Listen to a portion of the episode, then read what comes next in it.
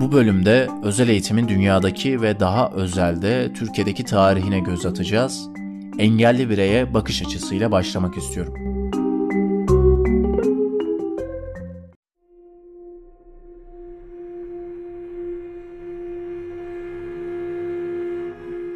Antik çağlar ve daha da gerisinde engelli bireylerin varlığı söz konusu olmasına rağmen bu bireylerin eğitimlerine dair bir veri bulunmamakta. Değil bu bireylere eğitim vermek, aksine bireyleri olumsuz bir yaklaşımla değerlendirmiş antik insanlar.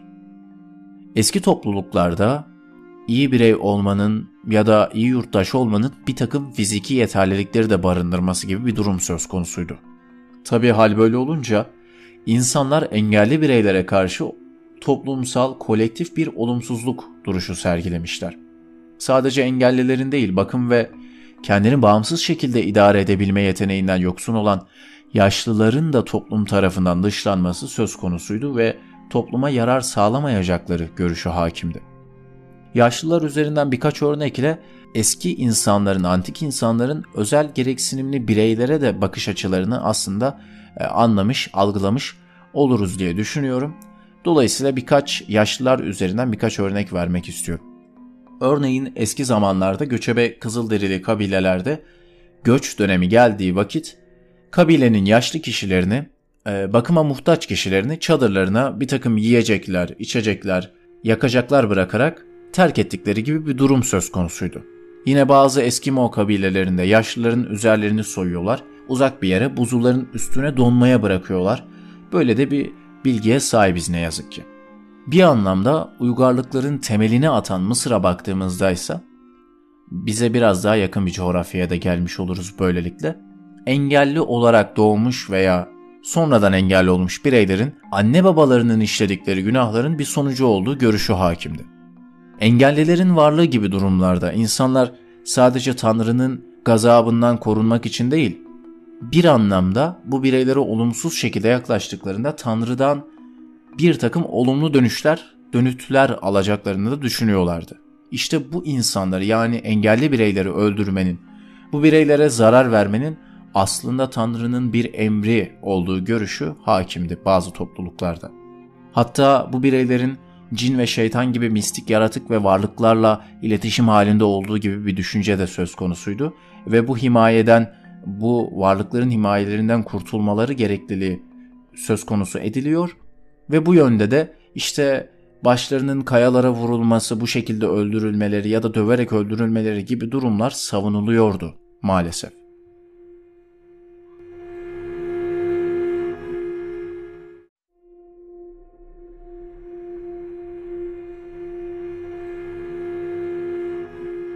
Bu gibi durumlar semavi dinlerin ortaya çıkmasıyla ve bu dinlerin günah işleme durumunu açıklamasıyla beraber yavaş yavaş yok olmaya başladı. Tabii şunu diyemeyiz, semavi dinler bir anda ortaya çıktı ve bu bireylere karşı bakış açısı da aynı şekilde bir anda değişti. Elbette hayır. Daha semavi dinlerin kabul görmesi bile uzun süreçler almışken engelli bireylere semavi dinlerin öğretileri gereği iyi davranılması durumları çok daha uzun bir süreci işaret eder. Zamanla engelli bireylere iyi davranmanın esasen Tanrı'nın bir emri, buyruğu olduğu inancı gitgide yaygınlaştı. Hatta ve hatta tapınaklar, işte camiler, mabetler gibi bu dini mekanlar engelli bireylerin sığınağı haline geldi. Tabii semavi dinlerin başlattığı engelli bireylere karşı bu olumlu tavır takınmanın gerekliliği hususunu bilim ve felsefe de ilerleyen zamanlarda ele alacak ve bu disiplinlerin yardımıyla da engelli bireylere bakış açımız günümüzdeki formuna neredeyse kavuşacaktır. Güvenilir ve Büyüköztürk'ün 1991 senesindeki araştırmasına göre engellilere götürülen ilk hizmete Anadolu'da rastlıyoruz. Milattan önce 4. yüzyıla kadar uzanıyor engellilere götürülen hizmetlerin tarihi ama ilk girişimler Anadolu'da filizleniyor ve hatta Kayseri yöresinde Aziz Basel'in ilk körler hastanesini açmasıyla başladığı belirtiliyor engellilere yönelik hizmetlerin. Yine bu dönemlerde gelişen felsefe disipliniyle beraber bilginin kaynağı da sorgulanmaya başlanmıştı. Bilginin kaynağının gerçeğin kendisi olduğu ve bu gerçeği de duyu organlarıyla edindiğimiz görüşü savunulmuştur. Bazı düşünürler duyu organlarımızla edindiğimiz verilere bilgi demişler. Dolayısıyla görme, işitme engelli bireyler üzerine de yoğunlaşılmış bu dönemlerde. İlk çalışmalar bu bireyler üzerine gerçekleşmiş. Bu bireylerin bilgiyi nasıl edinebilecekleri düşünülmüş, tartışılmış realist bir bakış açısıyla. Fakat işitme ve görme engellilerle ilgili nitelikli çalışmalara daha taze dönemlerde denk geliyoruz. İlk körler okulu 18. yüzyılda Valentin Haüy tarafından Fransa'da açılıyor. Tabi bu durumu İngiltere, Almanya, Avusturya, Rusya gibi ülkelerde açtıkları görme engelliler okullarıyla izliyorlar ve yine görme engelliler için ilk kabartmada Valentin Haüy tarafından yazılıyor. İlerleyen dönemlerde görme engellilerle alakalı yapılan çok önemli bir çalışma hala daha günümüzde kullandığımız Braille alfabesidir. İsmini yaratıcısı Louis Braille'den alıyor ve 1930'lu senelerde görme engellilerin kullanımı için oluşturuluyor. Kabartılmış 6 nokta esasına dayanan bir okuma sistemini ifade etmekte Braille alfabesi. İşitme engelliler tarafına baktığımızda ise yine ilk çalışmalara Fransa'da rastlıyoruz. 1755 senesinde ilk işitme engelliler okulunu Fransa'da açıyorlar. Bu konuyla alakalı güzel bir noktaya değinmek istiyorum. Graham Bell'in 1876'da patentini aldığı ama aslında Antonio Meucci'nin icadı olan telefonun insan hayatına girmesi işitme engellilerin eğitiminde işitme araçlarının kullanılmaya başlanmasına neden oluyor. Yani aslında işitme engellilerin işitme araçlarını kullanma serüveni telefonun icadıyla başlıyor. O yüzden telefonun icadı çok çok önemli bir dönüm noktası olarak sayılabilir işitme engelli bireyler için.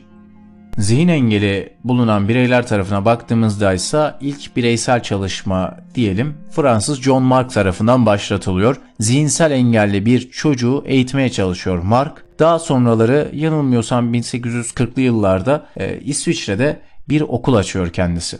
İtalyan doktor olan Maria Montessori yapılandırılmış eğitim materyallerini ilk kez zihinsel engelli çocukların eğitimi için geliştiriyor ve kullanıyor. Üstün yetenekli öğrencilere baktığımızda ise bu öğrencilerin örgün eğitimlerine dünya genelinde ortalama olarak 18. yüzyılda başlandığını görüyoruz ama Türklerde 14. yüzyılda ilk olarak Türklerde başlandığına şahit olmaktayız. Bunlara değinmemizin ardından biraz da politikalar ve devlet tutumlarına değinmek istiyorum özel eğitimle alakalı.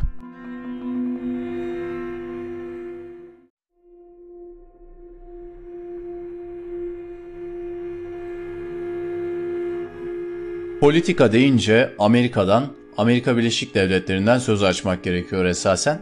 Zira ABD bir dönemden sonra özel eğitim alanında büyük roller edinen başatürk konumunda olmuştur.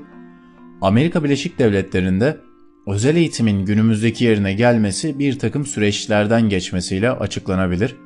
5 aşamada incelersek ilk olarak engellilerin tedavi edilebileceği, iyileştirilebileceği düşüncesi hakimdi. İkinci aşamada engelli bireylerin normal gelişim gösterenlerden ayrılması gerekliliği üzerinde durulmuştur. Üçüncü aşamada bu bireylerin okullarda açılacak olan özel sınıflarda eğitim görmeleri üzerine yoğunlaşılmış. Dördüncü aşamadaysa bu bireylerin eğitimlerine aile ve halk da dahil edilmiştir. Netice olarak 1930'lu yıllardan sonra Amerika Birleşik Devletleri'nde engelli bireylere yönelik olumlu bir takım tutumlar gelişmeye başlamıştır diyebiliriz.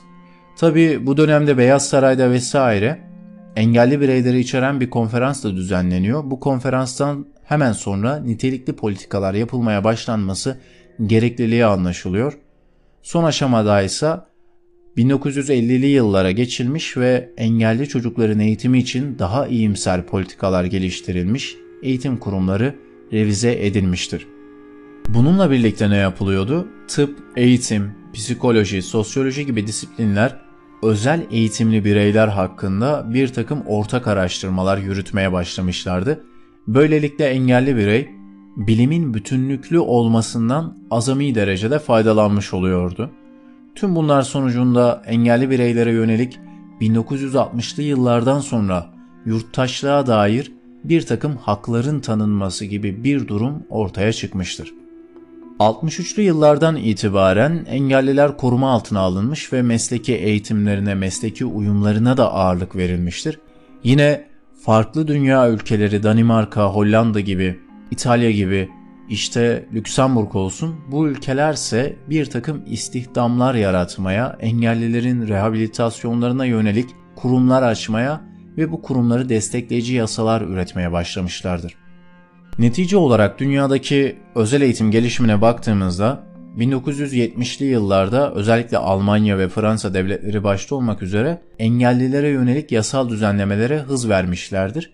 Birleşmiş Milletler'in 20 Aralık 1993 tarihli Engelliler için kapsamlı ve ayrıntılı haklar bildirgesi tüm dünyada kabul edilmiştir. Tabii son olarak günümüzdeki anlayışa baktığımızda ise engelli bireylerin eğitimlerine devletlerce daha fazla eğilindiğini görüyoruz. Tıp, psikoloji gibi çeşitli disiplinlerin de engelli bireyleri desteklenmesi sağlanıyor politikalarla. Bununla beraber engellilerin daha çok kaynaştırma yoluyla eğitim alabilmeleri için devletler olanaklarını, sağladıkları imkanları geliştiriyor ve bu yönde de yasal düzenlemelere gidiyorlar.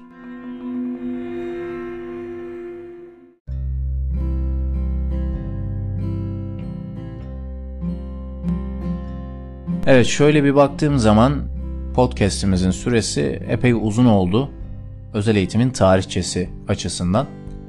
Fakat Türkiye tarihine de değinmek istiyorum ama bunu bir sonraki bölümde 2-3 dakikalık bir podcast bölümüyle yapmam daha mantıklı olacaktır diye düşünüyorum. Hem dünya ve Türkiye tarihini de böylelikle ayırt etmiş oluruz bir anlamda. Görüşmek dileğiyle, kendinize iyi bakın.